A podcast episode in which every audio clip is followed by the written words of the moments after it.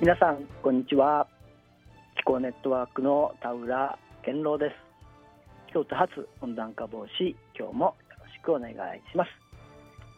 今日がね2024年最初の放送になります。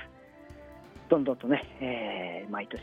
重なっていってね、気候変動も進んでいくんですけれどもねより良い、えー、世界、えー、気候変動のない、ね、克服できる世界につなげていくっていうことでね今年もいろいろと情報を発信していきたいと思います。この時間は地球温暖化問題に市民の立場から取り組んでいます。環境 NGO 気候ネットワークがお送りいたします。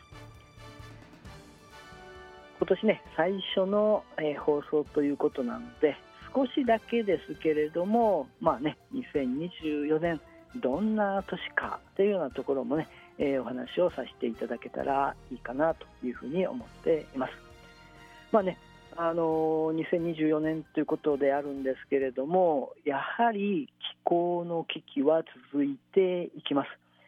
2023年がね非常にもうね暑くて、え気候変動の影響悪影響があって深刻なね、えー、まあ、被害があったというような年でもあったんですけれどもそれが急にね良、えー、くなるっていうわけではないもちろんねありません。で、えー、2030年に向けてあるいは2050年の脱炭素に向けて決定的に重要な、えー、年のえーね、真っ只中にあるということはね、えー、変わりがないので、えー、気候の危機は続きながらもですね、えー、気候変動対策、まあ、世界で国全体でそして地域でここ京都でもね、えー、あのどんどんと加速させていかなければならないっていう状況は、えー、変わりないのかなというふうに思います。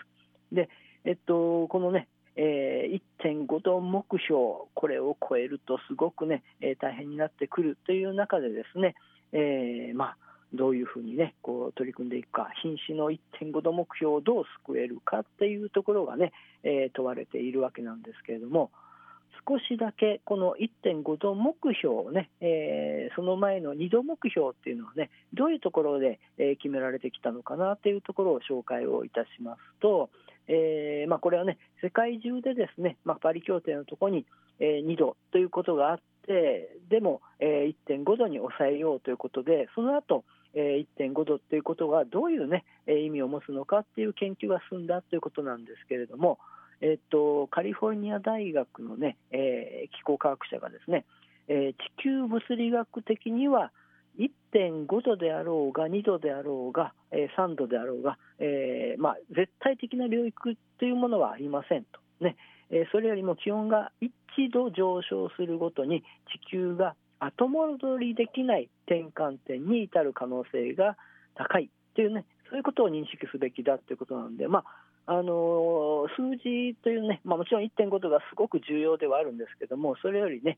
後戻りできないっていうところにね、向かっていくっていうことはね、すごくまあ重要なんじゃないかということなんですけれども、えー、それに対してですね、あの別の科学者は、えー、確かに絶対的な行き地ね、えー、っていうのがあるわけではないんですけども、むしろこの悪いからというところから悪いという状況から非常に悪い領域に移行する地点を客観的に、え、定義したというのがね、え、2度だったということなんですね。でえっと、この2度というのはもう、えー、上昇してすぎというふうに言えるのかということなんですが現在起こっている1.2度でもねもう上昇しすぎというふうにはもちろん言えるわけなんですよね。まあ、こんな、えー、甚大な自然災害が起こっているということであればそうなんだというふうに言えます。で、えー、1.5度の上昇はもちろん深刻で2度の上昇はさらに、えー、深刻な状態を引き起こして3度の上昇ともなれば、えー、文明の崩壊もありますというようなことをね、えー、言っているわけなんですね。ですから、まあ、本当にこう、えー、1.5度、えー、ということはね、えー、絶対死守すべき、えーまあ、気温上昇かなというふうには思います。で、えっと、もちろんね、この平均気温の上昇というのは、えー、平均でしかないということなので、えー、北極など一部の地域では、えー、気温上昇が4倍の速度で進んでいるとかあるいは海抜の低いね、えー、太平洋の島国などはもうすでに国家存亡の危機に立たされているということなんですね。でえー、そういう中で、やはりこの、ね、目標を設定することが重要だということもね、えー、言われていて、この制限速度と同じですよね、車のね、何キロで走るかということなんで、えーね、そういう中で速度標識をね、立てているだけではなかなかね、えー、こうみんな守らないというふうに思うんですよね。まあ、そうじゃなくて、ちゃんとね、えー、しっかりとどれくらいね、えー、まあ、オーバーしているのかとか、ちゃんとね、あのブレーキがかかるような仕組みっていうことが必要なんじゃないかというようなことがあって、まさにね、えー、そういう今、状況にあるのかなというふうに、えー、思いますので、えー、この、えー、1.5度、瀕死の、ね、目標をどうね、えー、実現していくかっていうのが問われている2024年、えー、より一層重要な年なのかなというふうには思います。で今年ね、あの世界的には大きな選挙がいくつか予定をされています。えっと、ロシアとかインドなんかでもあるんですけれども、まあ、よくね、あの報道に出るのはアメリカの大統領選挙ということなんですよね。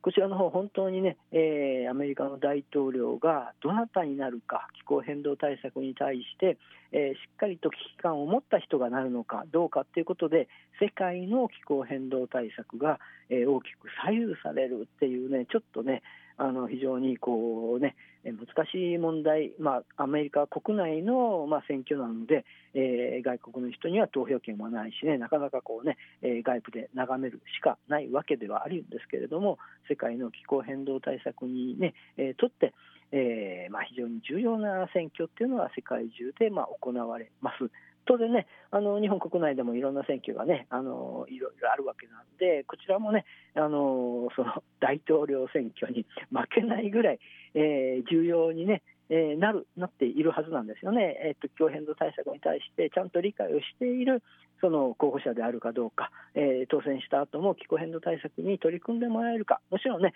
社会課題は気候変動だけではありませんので、いろんな課題に、ね、対して真摯に向き合って、えーね、あの政治活動をしていただける人がちゃんと選ばれるかどうかっていうのは、えー、アメリカ大統領選挙、えー、他ね、もう世界中の選挙でね、えー、そういうふうな重要なものになるということなので、ここは、えー、世界の人々の、えー、見識、良識が試されるんだろうなというふうには思いますし、一層そういう意味ではね、えー、重要な年になるのかなというふうには思います。それから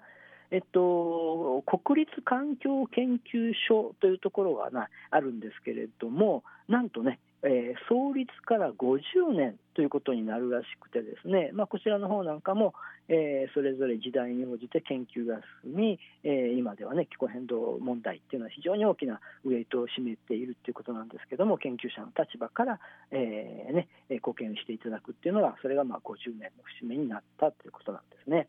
でえっと、私たちの関係では当然気候変動枠組み条約のね、えー、締約国会 COP の会議が、えー、開催を予定はされています。これ11月ということなんですね、2024年も。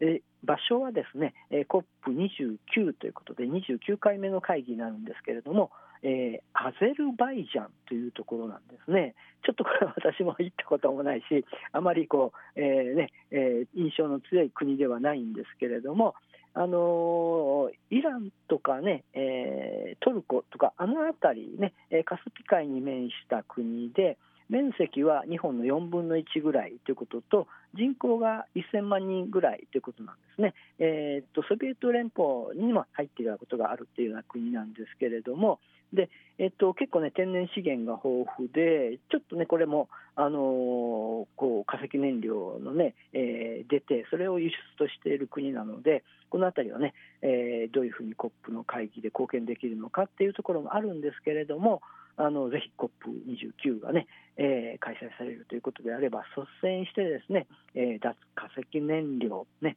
えー、そして脱炭素の、ね、方向に世界が向かっていくような、ね、合意ができるような、えー、会議になってほしいなというふうには思っております。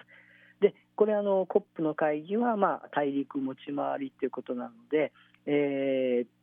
29が、まあえー、東欧というのはアゼルバイジャンということそれからコップの際10はですね、えー、ブラジルで開催されるということが決まっているということなんですね。まあ、そういう中で続いていく中で、まあ、2030年に向けて本当にね、えー、こう重要な年が刻一刻とね、えー、刻まれていくというのが2024年なんじゃなんかなというふうに、えー、思っております。まあ、私たちの、ね、足元でもすごく重要な、えーねえー、ことが起こっていくかなというふうに思いますしさまざまな、ね、えー、2024年の特集ということでいろんなことがえーまあ、書かれているんですけれどもあの週刊東洋経済なんかにはですね、えー、地球温暖化がさらに深刻化する市民の手で政策変更をみたいな、えー、ところがあったりしてですね、えーまあ、その2023年ね、えー、夏を上回る暑さも、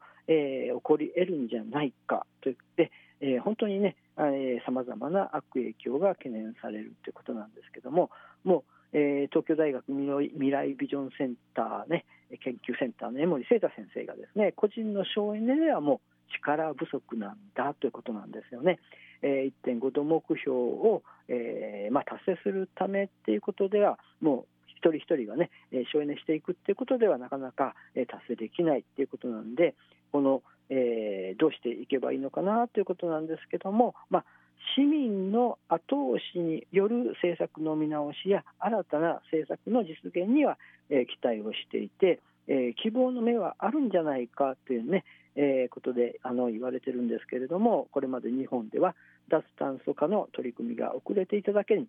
できることがたくさんあると、ね、諦めずに声を上げ政治や社会を変える努力が求められているというようなことでね森瀬戸さんは、おっしゃっていたりあのこうね、えー、地球に迫る大量ですねその危機というような、ね、ことで、えー、強欲な資本主義文明は終焉するんだみたいな、ね、ことがあったりやはりこの、えー、経済制度そのものそれから、えー、脱炭素ビジネスというところではですねあの非常にこう、ね、大きな転換が、えー、起こってくるということが期待されるというのが2024年ではないかなということで、えー、本当にねあのまあ、気候変動の災害被害っていうのが、ね、最小限に抑えられそして、えー、より良い、ね、脱炭素社会に続いていく大きな、ね、えステップアップになっていくになっ、えー、年になってほしいなというふうな思いで、ねえ今年も、えー、京都発温暖化防止をね、え放送を続けていくことができたらなというふうに思っております。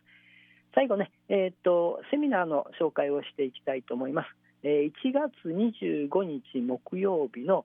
5時から9時、えー、ウェビナー洋上風力の今とこれからということなんですね。まあ、あの洋上風力ようやくね日本でも、えー、タートの状況について、えー、いる中でですね、まああのね、これどうやって日本で増やしていくべきなのか地域のためにどうすればいいのかということをねウェビナーでお伝えしたいというふうに思います。1月25日木曜日午後5時から、えー、無料で参加されてきますのでぜひご参加いただけたらいいかなというふうに思います。ということで、えー、2024年最初の放送は終わりたいというふうに思います。この時間は地球温暖化問題に市民の立場から取り組んでいます。環境 NGO 気候ネットワークがお送りいたしました。